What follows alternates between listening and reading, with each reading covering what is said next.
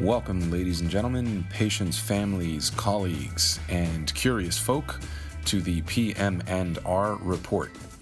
Our podcast is brought to you by the University of Texas at Houston in conjunction with McGovern Medical School and TIRR Memorial Hermann Department of Physical Medicine and Rehabilitation.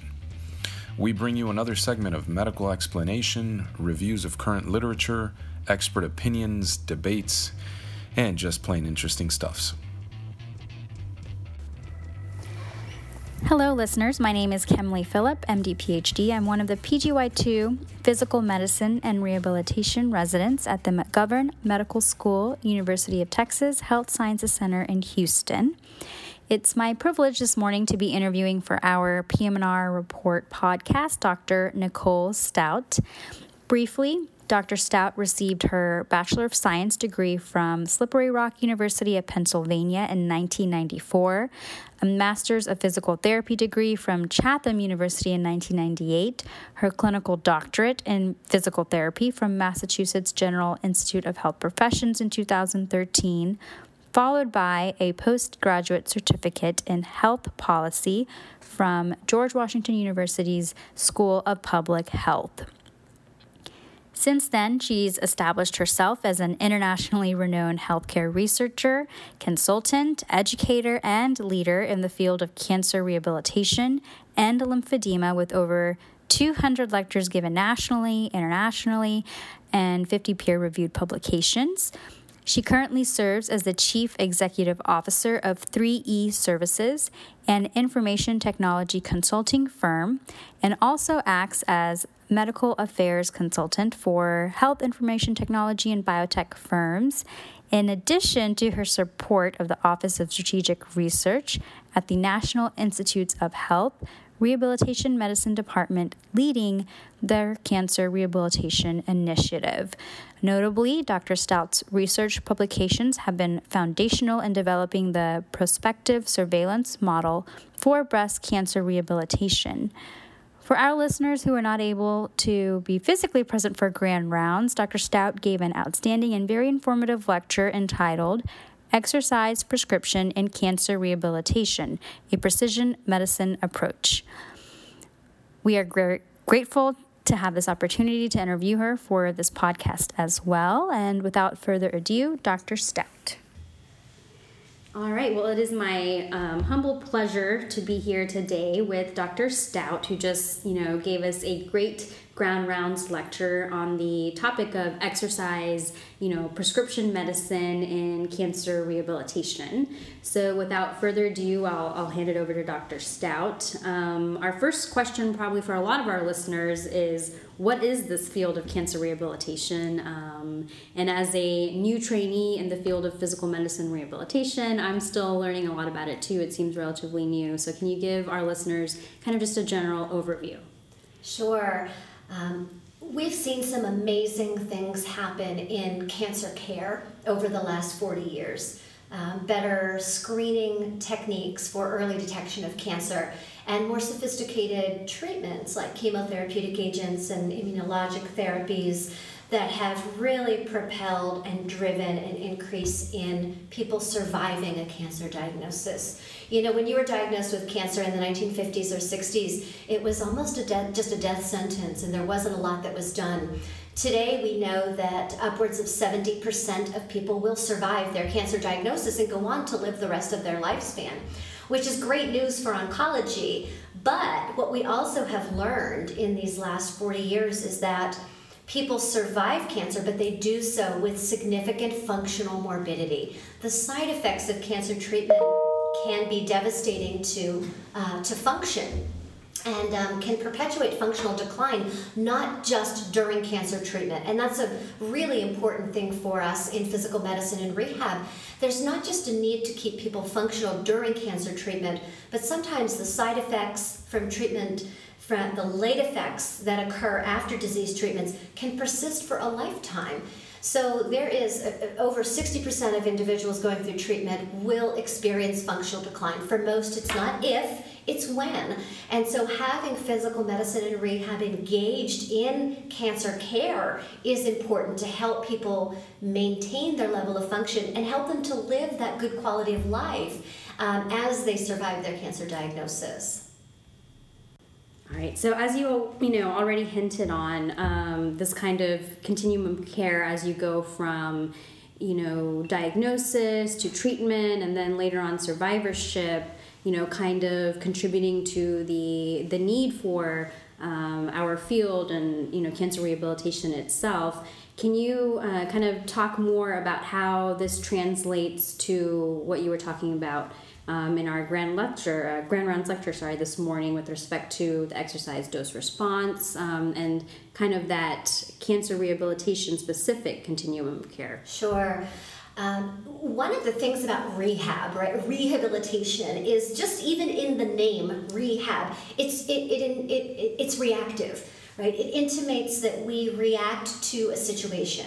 And typically, the construct of rehabilitation medicine has been around post operative care, post injury. So people have a problem, they have deficits, and we fix them, we rehabilitate them. But cancer is different, and uh, that people do experience functional decline that need rehabilitation. But we have an unprecedented opportunity in oncology to be at the point of diagnosis of cancer and understand an individual's risk for functional decline and to work with them applying therapeutic exercise and applying exercise prescriptions that can mitigate functional decline during treatment. And that's exciting. It's very different. It's a proactive approach to care, it's more of a secondary prevention approach to medicine which I think is not the tradition, uh, traditional framework that we work in in rehabilitation. Uh, and we're moving towards this prospective model of care in cancer because the research and evidence are so compelling that when we use rehab providers from the point of diagnosis in an ongoing fashion to reassess, re uh, evaluate these patients throughout the continuum of care, we find emerging impairment early um, before it capitulates into disability. We can manage impairment early when it's in a less severe stage, and we can prevent the functional decline or mitigate at least to a great degree. So, this is a different place for rehab providers. We're not going to idly stand by and wait for referrals to come to us when people are severely fatigued um, or have severe cognitive deficits and can't go back to work. They're, dis- they're on a disablement pathway we have the opportunity to be proactive with this population. But that requires us to not stand back and wait for the referrals to come. It requires us to proactively engage the medical oncology community and be a part of cancer centers and cancer care from the point of diagnosis in that ongoing interval reassessment throughout the continuum of care. And so it, it's a very different paradigm for us to move into in rehabilitation. It's very exciting though, because it's about enablement and encouraging maintenance of participation rather than the disablement model where we're trying to fix people. Absolutely. And so, you know, kind of coming from that couple questions I have. So, it, would you say there's a certain population that benefits most from this? Like, does this look different for, you know, you mentioned the geriatric oncology population versus pediatric oncology population. What do we know? Like, what kind of data is there you know at this at this point in time sure sure and that's one of the things about cancer in general right it does not discriminate based on lifespan gender ethnicity everyone can suffer a cancer diagnosis and what I like to say when I think about rehabilitation and exercise in the cancer population, everyone needs something. Everyone who has a diagnosis and is going through treatment needs some exercise intervention. That may be for someone who's severely deconditioned, it may be something more proactive and uh, uh, low intensity exercise, helping them to recondition. Um, for people who have therapeutic uh, need therapeutic exercise for impairment remediation. So it, it's it's different throughout that continuum of care, um, regardless of age, gender, etc. But what we do see are some very um, specific points at which we can intercede with rehabilitation. We also um, have growing bodies of evidence in some very specific populations. Um, so, for example, at the point of diagnosis, we know everyone should have an exercise prescription that gives them a baseline of uh, understanding of how to move 150 minutes accumulated three times a week is the American College of Sports Medicine recommendation. But that's not good enough for some individuals.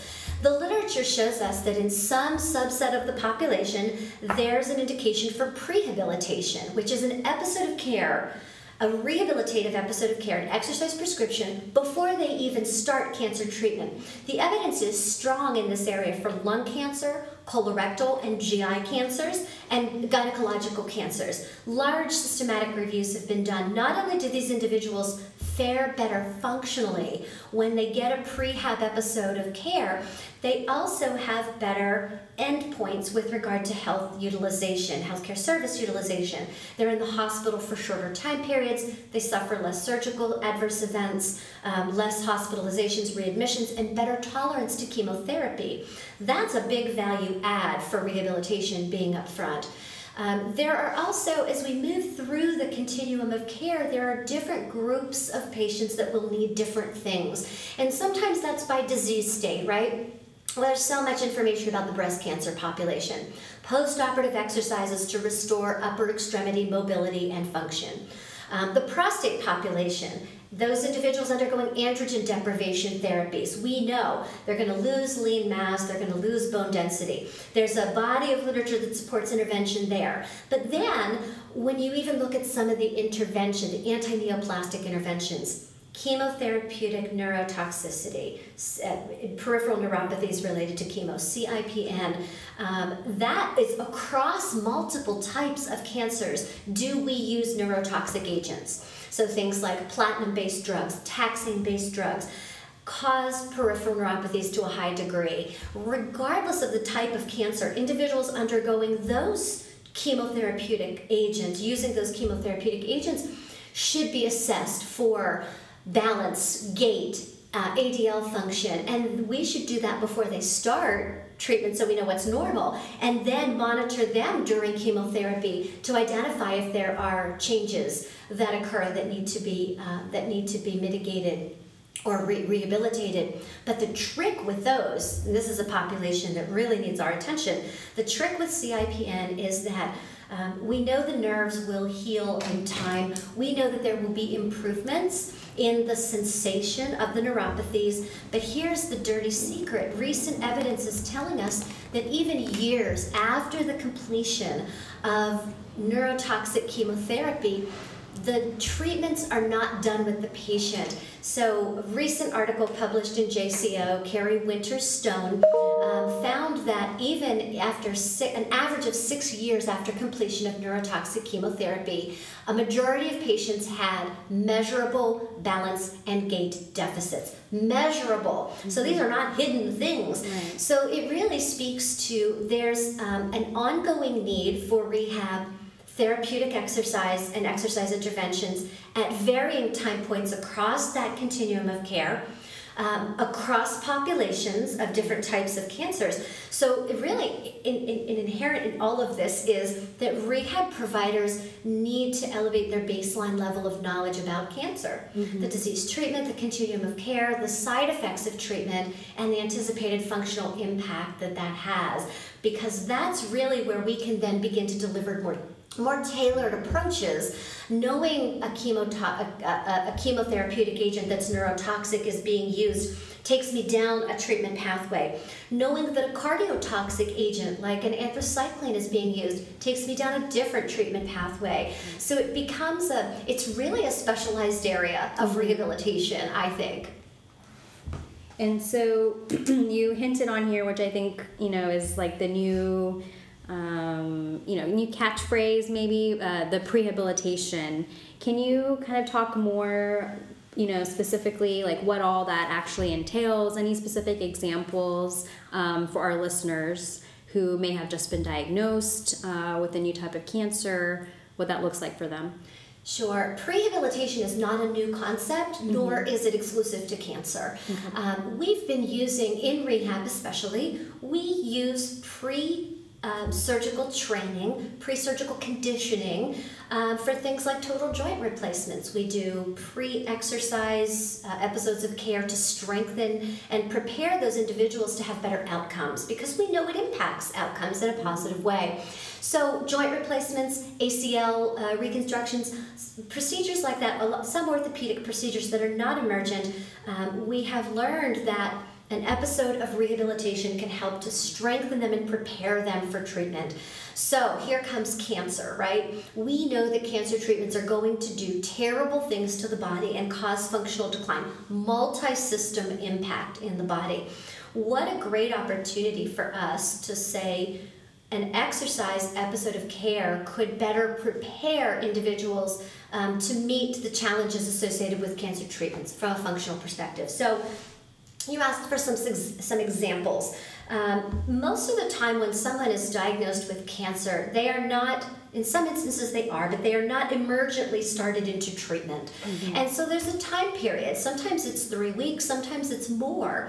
So, what we've identified is that in some populations, like I said earlier, lung cancer, let's just take that as an example, um, those individuals tend to come into and be diagnosed with cancer mm-hmm. um, with high comorbidities. So they've got a lot of comorbidities, they're on a lot of medications. They may not have the best um, exercise and lifestyle behavior habits. They may be more sedentary. We tend to see that in that group of people at baseline. Um, it takes a while to stage, uh, to do the imaging and the tests and the scans to appropriately stage and create a plan of care for lung cancer.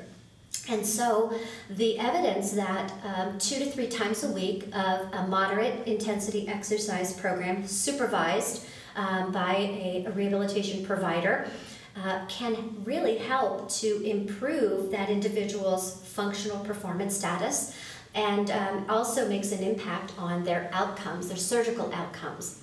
So that's one example just of the exercise piece. But I'll take that to another level and share with you the Enhanced Recovery After Surgery Protocols, ERAS. Um, if you look at, go to PubMed and just put in a search for Enhanced Recovery After Surgery, and you will see an explosion of literature.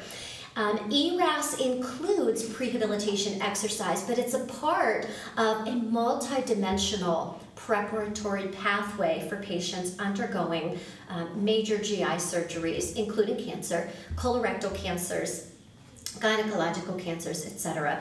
So ERAS includes um, this preoperative time period where nutrition uh, considerations and consultations are given, anxiety and depression management, nutrition status is assessed, uh, in addition to um, cognitive uh, behavioral issues and exercise.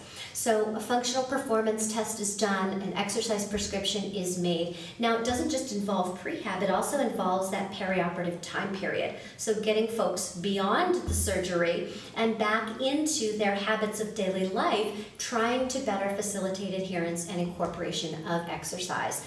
That's really, I think, a big hook for us in rehabilitation because let's be honest, when the surgeons are the ones driving mm-hmm. um, the uh, the inclusion of exercise and the inclusion of prehab, uh, it's going to happen. That that's a that's a big lever for mm-hmm. us to be able to pull is to have the surgeon on board and to have that as a part of their protocol. Um, we then become a necessary component of care, standard, if you will, mm-hmm. and we're starting to see guidelines that articulate that. The colorectal there was an international colorectal consensus guideline mm-hmm. that just came out um, recommending ERAS as a standard of care. So it's very exciting to see prehab. And the other thing that that does, if you'll just let me for one more minute tell you, no, the other thing that that does is it gets rehab engaged at the point of care so that the patient says, hey, this is my therapist, mm-hmm. right? This is who I have on my cancer care team. team. Yeah. You're not an afterthought 6 mm-hmm. months down the line when the patient's disabled or in severe pain or suffering severe fatigue. You're a part of the team and the patient sees it that way. And that is invaluable for us to better link and better integrate our services into cancer care. Because if the patient thinks you're important and the patient sees the value in that, their adherence is better, their outcomes are better. It helps us to better promote function along the continuum. Absolutely. Um, and I think towards the end of your talk, you know, you kind of highlighted on how that team may look different at different points in this continuum. Um, and then you were kind of talking about uh, even within the survivorship stage, how it may be different depending on the resources that are available to them. Can you, you know, talk a little bit more about that? Yeah, there's so many challenges because the cancer care continuum, literally, we deliver medically directed therapies to cancer patients for at least a year, mm-hmm. sometimes out to five years. And sometimes beyond that, even people who have advanced cancer will be on some form of treatment for the rest of their life. And so it really is important for us to think about how do we follow them, monitor, and identify their needs, right? Because it's not just give them an exercise program today. Today's exercise program is right, but in six months it's wrong because now they have different side effects. They're um, they're experiencing different um, late effects of their treatment. They need a different exercise prescription or different exercise program, and that is a challenge, right? So we can't we don't expect to see them for rehab two to three times a week for the rest of their life. It's just mm-hmm. untenable. But we should get into a cadence of repeat assessment, uh, repeat evaluation of functional changes, whether that's every six months, whether that's yearly. Um, sometimes it's in conjunction with their primary care physician. Um, is it PT? Is it OT? Is it speech therapy? Right? It depends on the patient's needs. So, really, this is about a precision medicine approach the right intervention to the right patient at the right time. Mm-hmm. And the time is really the big challenge in cancer. So I, um, I, I, like to think of when I would when I see and follow my patients. Some of them I just see yearly, and my mantra to them is, "I'll see you back in a year. If everything looks good, I'll see you back in a year. Unless something comes up, come in and see me sooner." So that they feel like they always have that touch point back to a provider that can help them if they run into some type of pain or functional problem.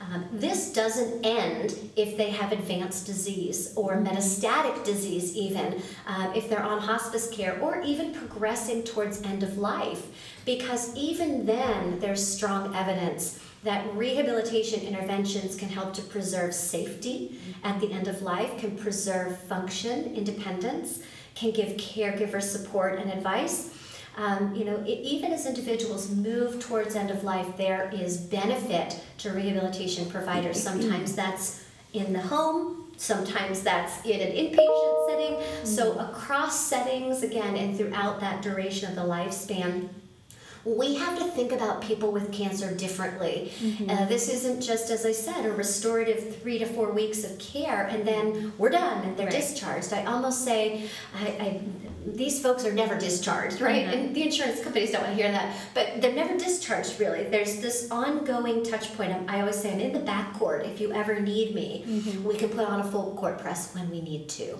Okay.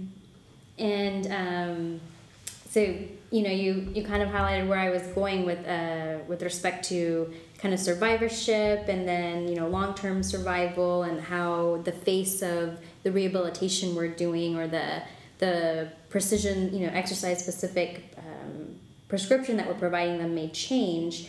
Uh, you mentioned how there's evidence to suggest that utilization of rehabilitation itself can prolong survival, not necessarily um, disease free survival. Can you talk a little bit more about that? Yeah, there's a lot that we can do to help people maintain function mm-hmm. um, and to help them. The, the, interesting in some of the lung cancer um, research uh, in advanced lung cancer, these patients tend to um, live longer with better quality of life when they are involved in an exercise program. Um, if you look at the Exhale trial uh, mm-hmm. out of Denmark, and this, this, some of the findings in advanced cancer patients, they were using moderate to high intensity exercise, aerobic training, which was fantastic, and the mm-hmm. patients had high levels of adherence. So it really speaks to um, the impact that we can have not only on quality of life, and I, this is a really important point to make. If we look at the literature around exercise, it's heavily, heavily focused on um, physiological outcomes, mm-hmm. endurance, VO2 max, um, fitness tests, if you will. Yeah. Um, the other thing we see a lot in the outcome of outcomes reported in the literature are around quality of life, mm-hmm. and but where there's a gap is around measuring function. Um, so the functional performance measures that you and I use in our practice every day, the short physical performance battery, um, you know, tests of mobility and, and, and function, uh, are, are, are really underreported in the literature. The other place where I think we fall short, and this gets back to your question, original question, is tracking the impact that our interventions have on important disease specific outcomes. Does having rehabilitation as a part of the care continuum, an exercise plan of care, does that impact disease free survival? Does it impact overall survival? We're starting to see some of the health services research questions being investigated, mm-hmm. looking at cost mitigation. That's huge. If we can demonstrate, because rehab costs money, it is a cost outlay to have a rehab consult, it's a cost outlay for us to intervene. But if we compare that to do we reduce the, the days in the hospital? Do we reduce um, adverse events from surgery? Do we cut down on the imaging tests that an individual needs? Are they more adherent to their chemotherapy? Do we have less gaps and stops in care mm-hmm. because they can tolerate their therapy? That's a place where I think we need to really hone in and focus our future research. Preliminarily, there is evidence that suggests all of that there, mm-hmm. especially in lung um, that we have we are cost savings. There's also um, we my research group published a direct cost analysis of using early rehabilitation for early identification of lymphedema mm-hmm. and found that when we identify lymphedema early, we manage it very conservatively and prevent it from progressing to a later stage. The cost savings can be tremendous, even with the cost of the additional rehabilitation visits, the visits to the physical therapist, um, really did not come close to touching what the cost would be to treat much more advanced stage two or beyond lymphedema. So we're starting to see some work in those areas, and I think we as researchers in the field of cancer rehabilitation, if you're out there and you're thinking of a research protocol, mm-hmm. think about those health services endpoints because what my opinion is what we need, what we do not need is another 12 week randomized controlled trial of exercise in colorectal cancer. Um, that's a supervised program that falls off after 12 weeks, and we follow them up in six months or a year to see how their function is. That's not that those things are important, that's out there, it's done. The effectiveness of rehab interventions, I think, is well enough established at this point that we need to start looking at the bigger picture. How do we impact cancer care? Mm-hmm. How do we impact survival and other disease endpoints? That's where we need to be going. Wow. and it's exciting. Yes, it's absolutely. exciting to think about that. S- sit down sometime with a healthcare economist yeah. and, and, talk about modeling and you know mm-hmm. population health and looking at some of the big data databases that are out there.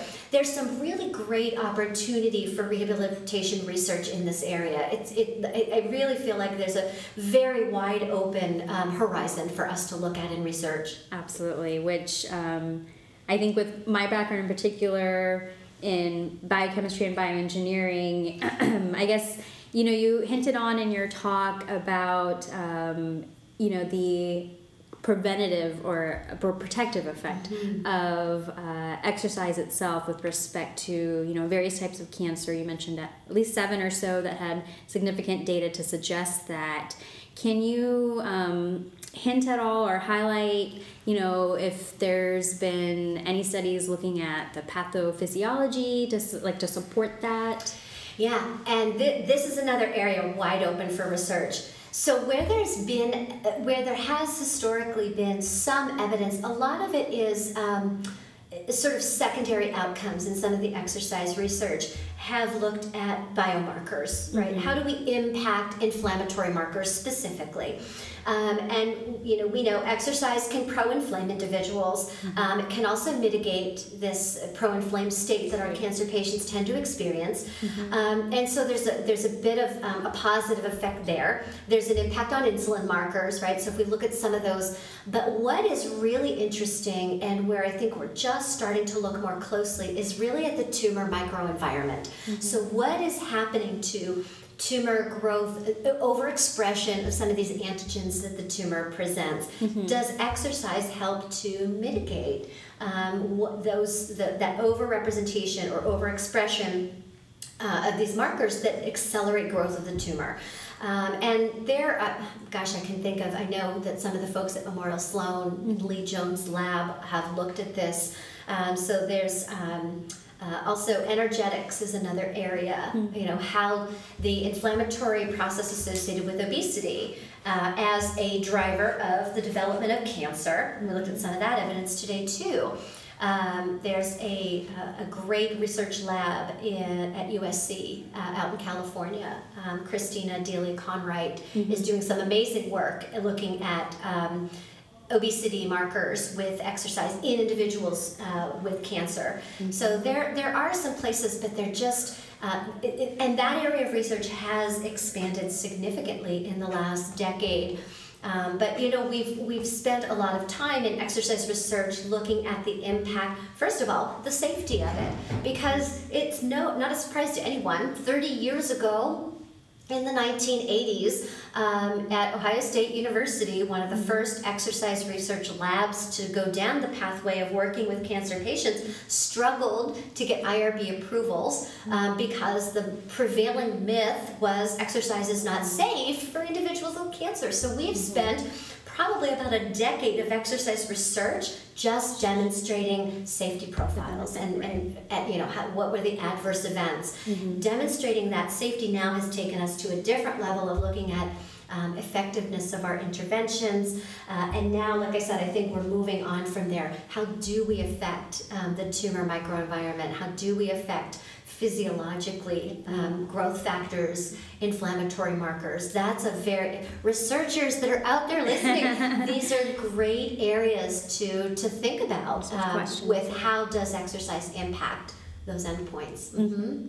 You're very excited by this. I can yes, tell your eyes are lighting up over that idea. Lots of questions. Great. I love it. um, and then, kind of, you know, more specifically, we've talked about the exercise prescription. You know, it being precise can you talk just, you know, very generally about, you know, low intensity versus moderate versus high, or, you know, aerobic versus resistance, just what yeah, that, that um, so there's uh, evidence all over the place there. Um, mm-hmm. At the end of the day, I think it's important for rehab providers at any, wherever you are in your practice, um, whether you work with, I love when people say, I don't work with patients who have cancer.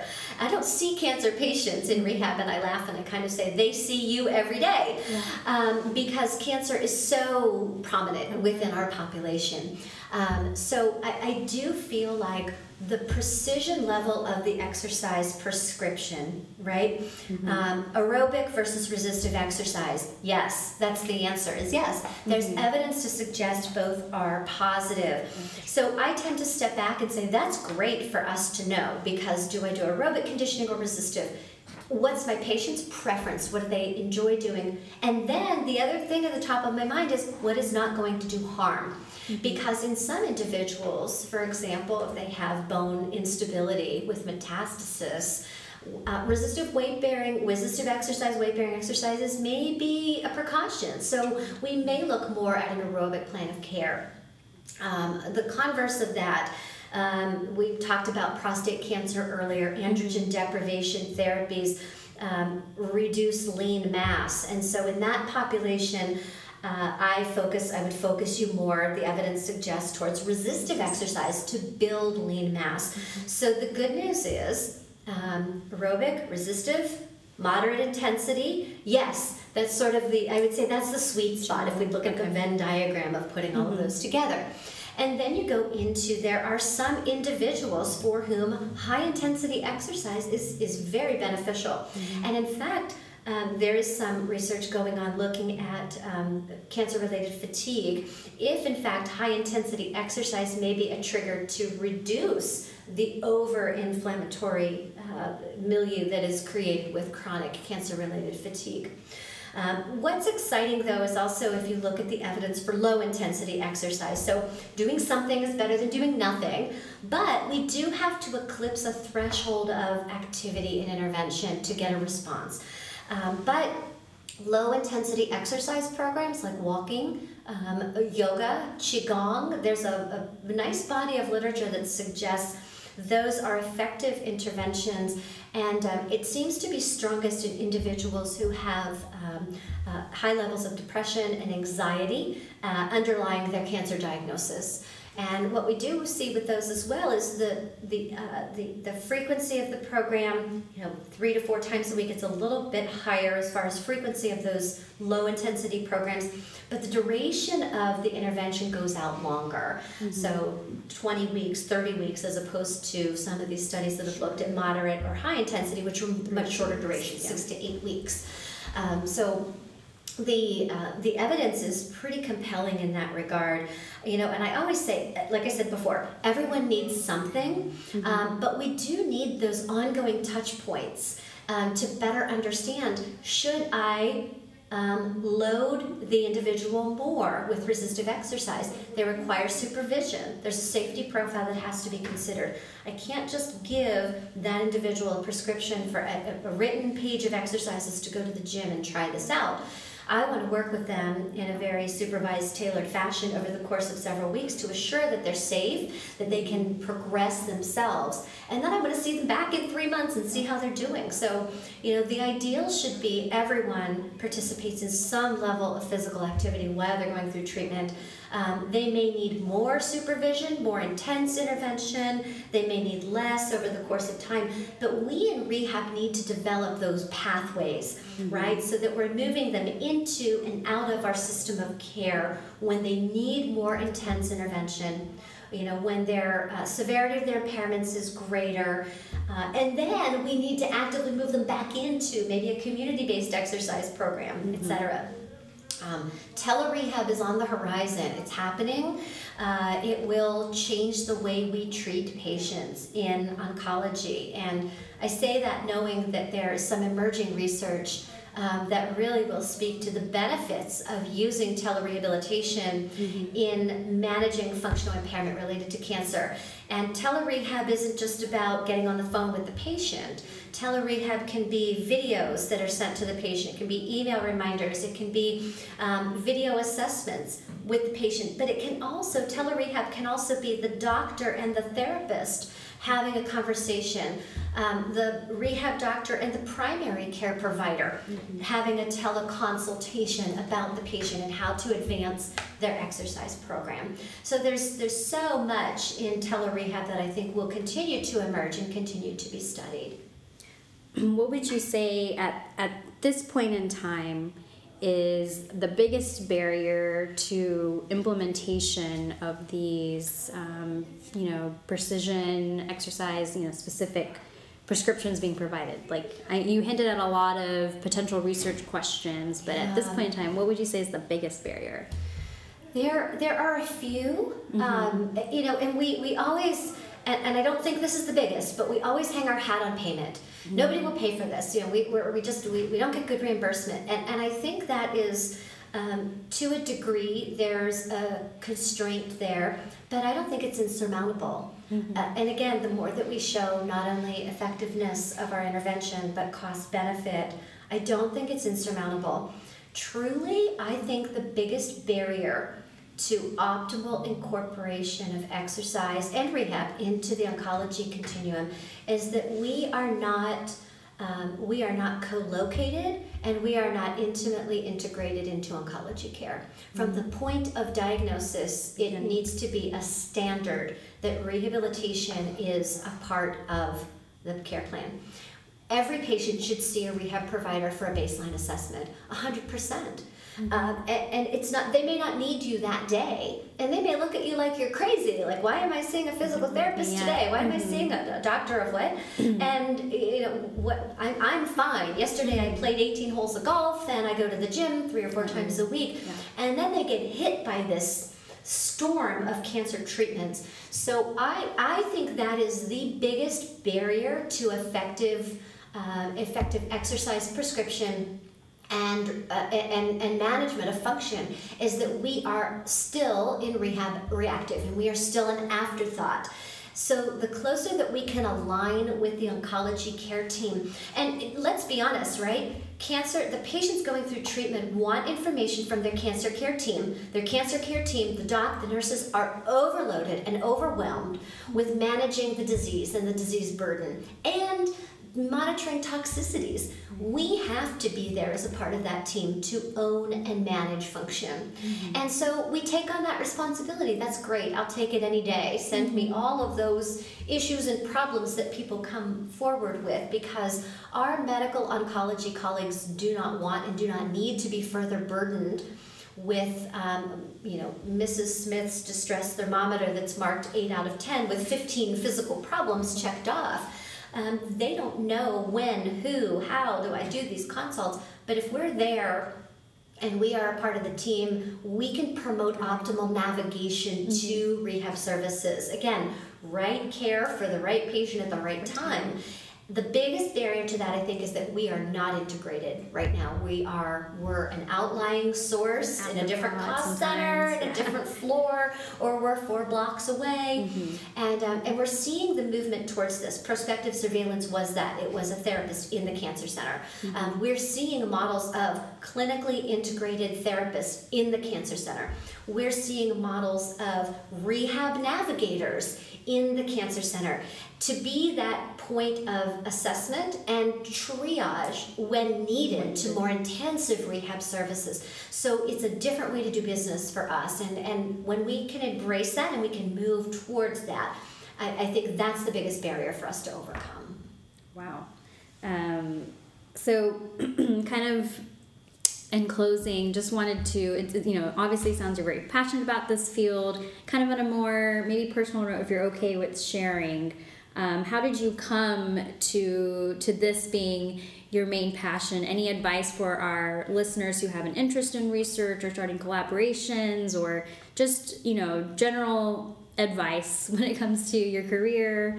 Yeah, I think probably the thing that suited me the most was just being open to opportunities as they present themselves. Mm-hmm. You know, I went to PT school in the mid 90s and um, I came out, I went to school because I was an athlete in high school and college, and I thought sports medicine was the coolest thing. Mm-hmm. And then I got to PT school and I was like, wow, this ortho stuff is boring. and I really enjoyed neuro. And um, I got out in, I started my career at the University of Penn mm-hmm. in Philadelphia. And at that time, Penn would hire a big group of therapists as new grads, mm-hmm. and they would make us go through clinical programming and education each week. It was like a little bit of a residency for your first year almost. Mm-hmm. That was invaluable. So I didn't specialize really until the opportunity came up. I didn't know anything about cancer. Yeah. I was working, I did a lot of manual therapy work, and I was working with individuals who had chronic pain, which led me to palliative care a lot.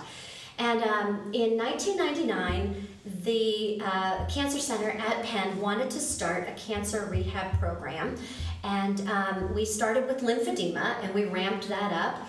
And um, the training and education that came with that led me to oncology. And you know, when you find something that you just love, that you just love and you want to be a part of and you want to learn, you crave the knowledge. That's what I found in oncology.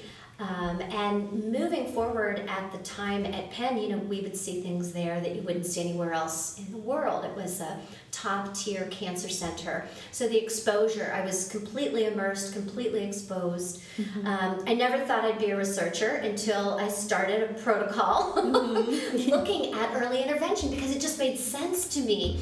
As a therapist in the early, late 90s, early 2000s, I'm seeing all of these patients and our cancer center docs were so receptive which was mm-hmm. positive it's because i had a great physiatrist that i was working with there andrea cheville who's amazing And um, she really broke down the barriers and got these physicians, to the surgeons specifically, to start sending patients. We were seeing head and neck folks immediately post op. We were seeing the breast cancer folks almost immediately post op. Mm-hmm. And that really led to the question um, what if rehab is more engaged, even from the beginning?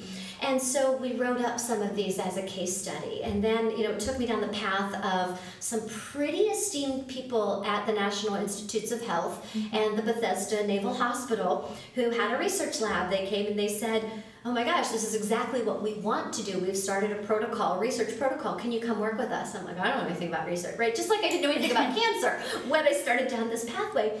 But you find things that you love doing and you pursue them. Mm-hmm. And I mm-hmm. always say that to folks. I'm like, if an opportunity comes up and it is aligned with your interest, it may not be aligned with your skills. Guess what? You can learn anything. If you can solve the sure. problem, you can learn, if you have good problem solving skills, you don't need to learn the newest, latest, greatest. Is it dry needling? Is it Grayson Graston techniques? Is it what what laser are you using? Mm-hmm. If you can solve the problem, you can learn any technique, but find something you love and solve those problems. That's probably the most important thing that I can suggest for people to do.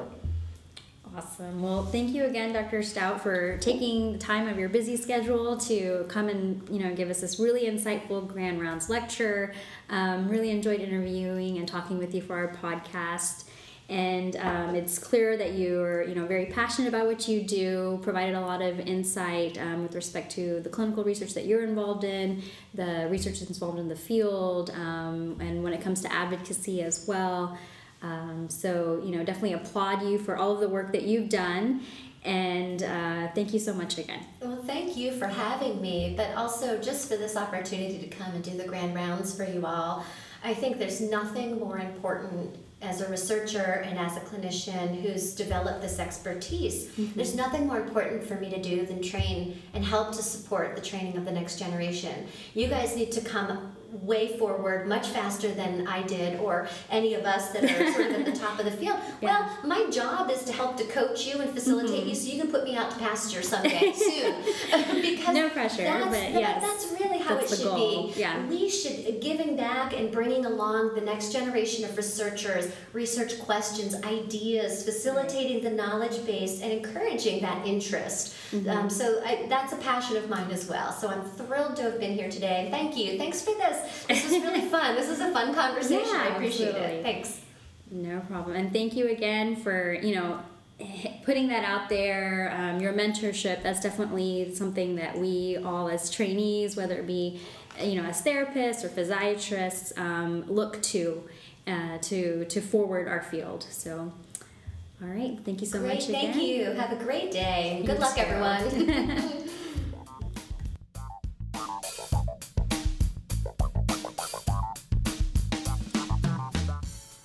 Ladies and gentlemen, as we close another session of our podcast, I would like to make it clear that we make every effort to broadcast correct information. We will double check facts and assertions, but we do ask our listeners to realize that medicine is a constantly changing science and an art. One physician may have an entirely different way of doing things from another, and any views expressed are solely those of the person expressing them. We welcome any comments, suggestions, and correction of errors. We do not accept any money, services, or sponsorship otherwise from pharmaceutical, supplement, or device companies. By listening to this podcast or reading this blog, you agree not to use this podcast or blog as medical advice to treat any medical condition in either yourself or others, including but not limited to patients that you may be treating consult your own physician for any medical issues that you may be having. This entire disclaimer also applies to any guests or contributors to the podcast or blog. Under no circumstances shall McGovern Medical School, any guests or contributors to the podcast or blog, or any employees, associates, or affiliates of UT Health be held responsible for damages arising from use of this podcast or blog. We are here to stimulate the dialogue. We are here to get the wheels spinning. We are here to spark new questions in the field of medicine. Thank you for listening.